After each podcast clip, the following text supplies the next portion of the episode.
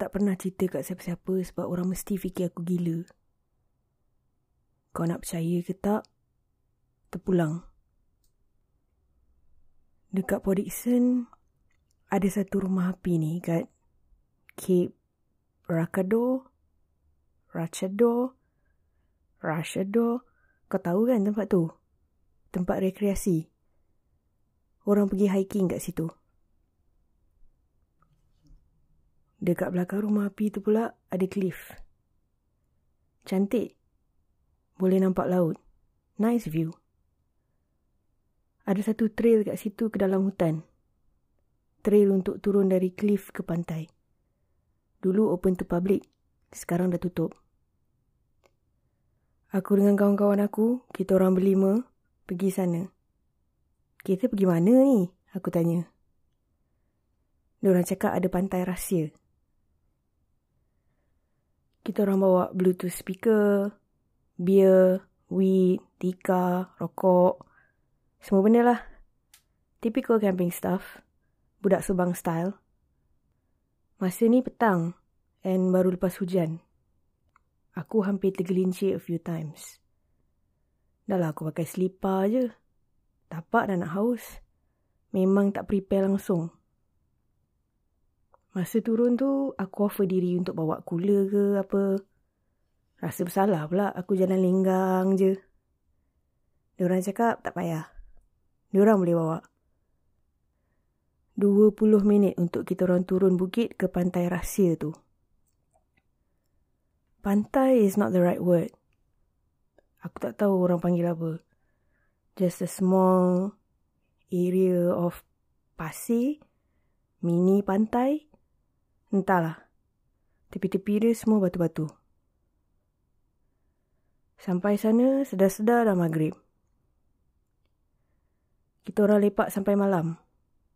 Cepat betul gelap sebab langit masih mendung masa tu. Aku tahu akan hujan balik. Aku nak belah. Tapi aku tak nak spoil the moment. Ada someone hidupkan bonfire. bonfire tepi pantai.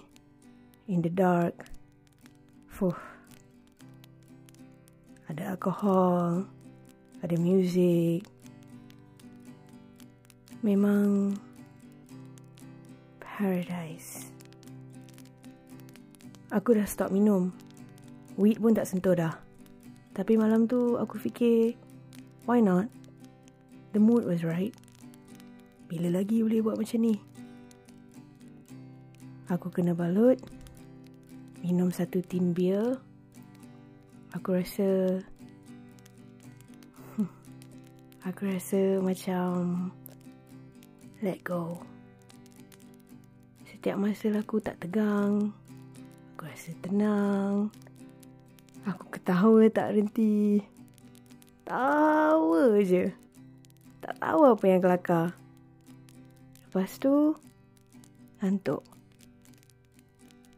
Aku baring atas batu besar ni. Tutup mata kejap. Terus, lena.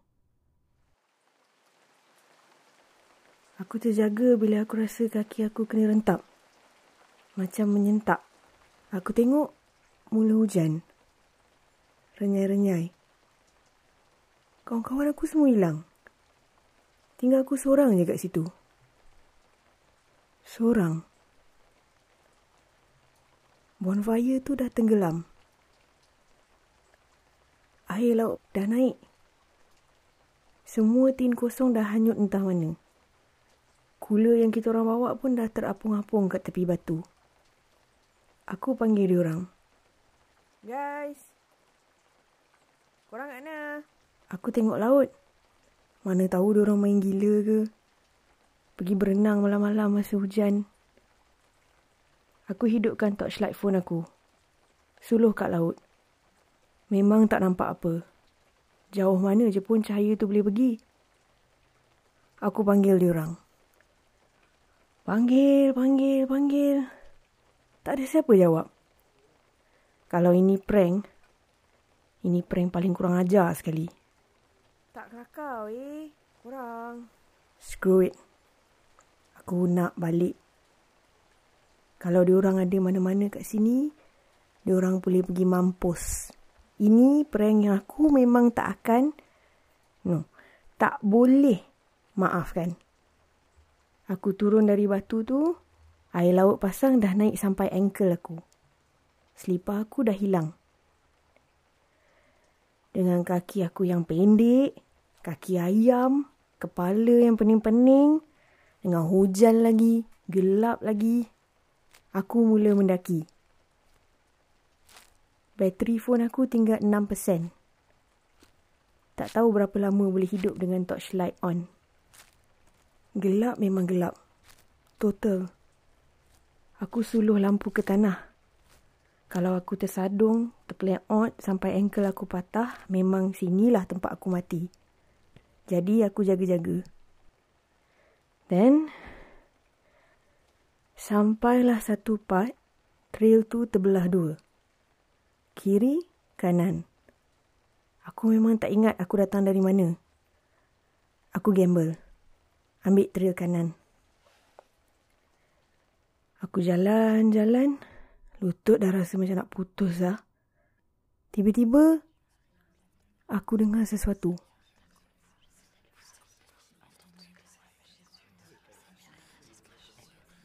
Kawan-kawan aku. Suara dia orang tapi...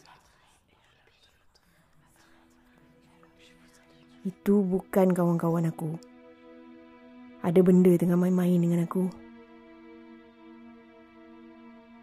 In fact, another thought hit me. Tapi aku tanamkan that thought dulu. Aku lari kuat sikit. Lari lagi laju. Selaju boleh. Then, aku rasa macam ada benda menghalang aku. Aku jatuh. depan aku ada ada perempuan. Torchlight phone aku tak kuat. Cuma dapat suluh badan dia. Kepala dia tak nampak. Dia tengok aku. Gelap tapi aku tahu dia tengok aku. Then, dia melangkah ke aku. Aku dah terjelupuk atas tanah. Tak boleh bangun. Aku mengesok ke belakang. Dia melangkah ke arah aku pelan-pelan.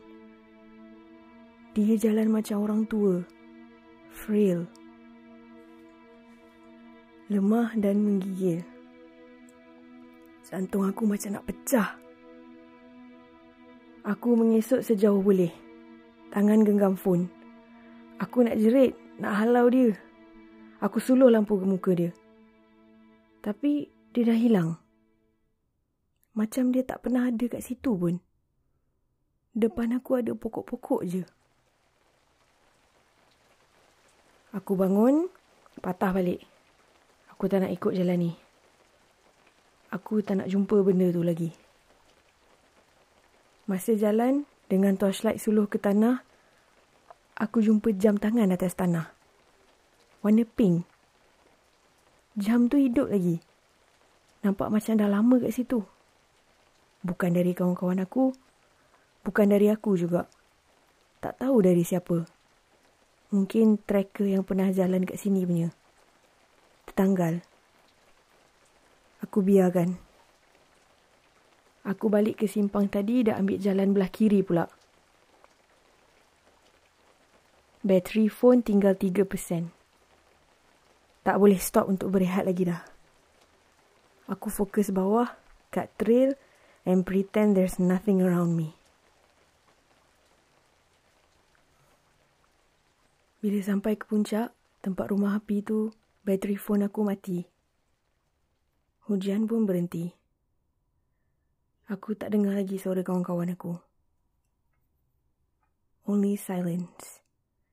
But the good kind of silence.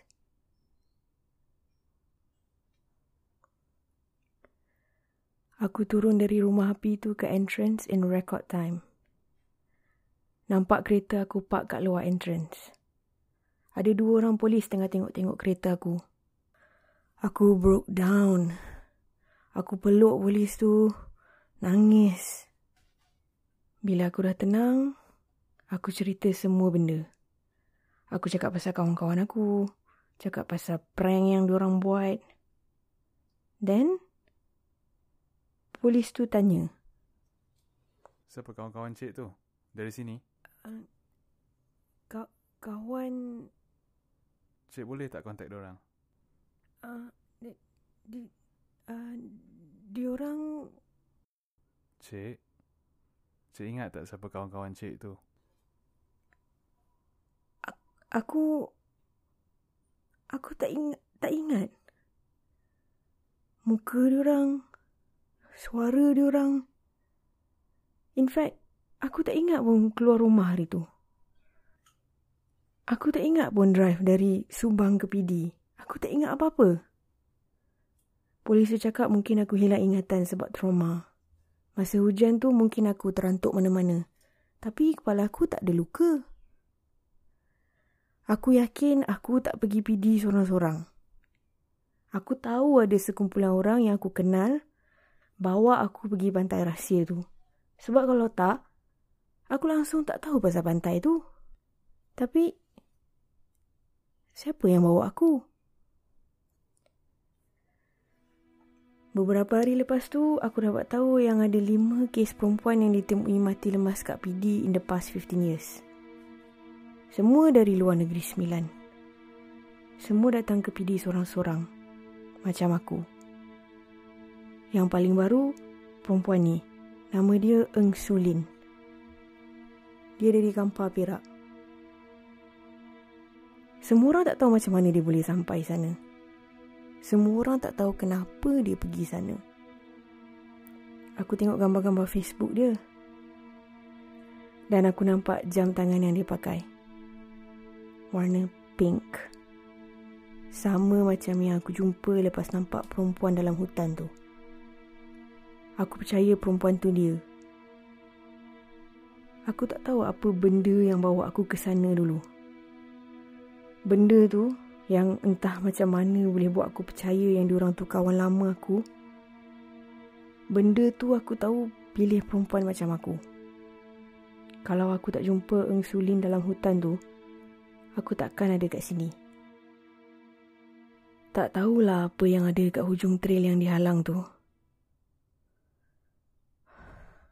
Aku tak nak tahu.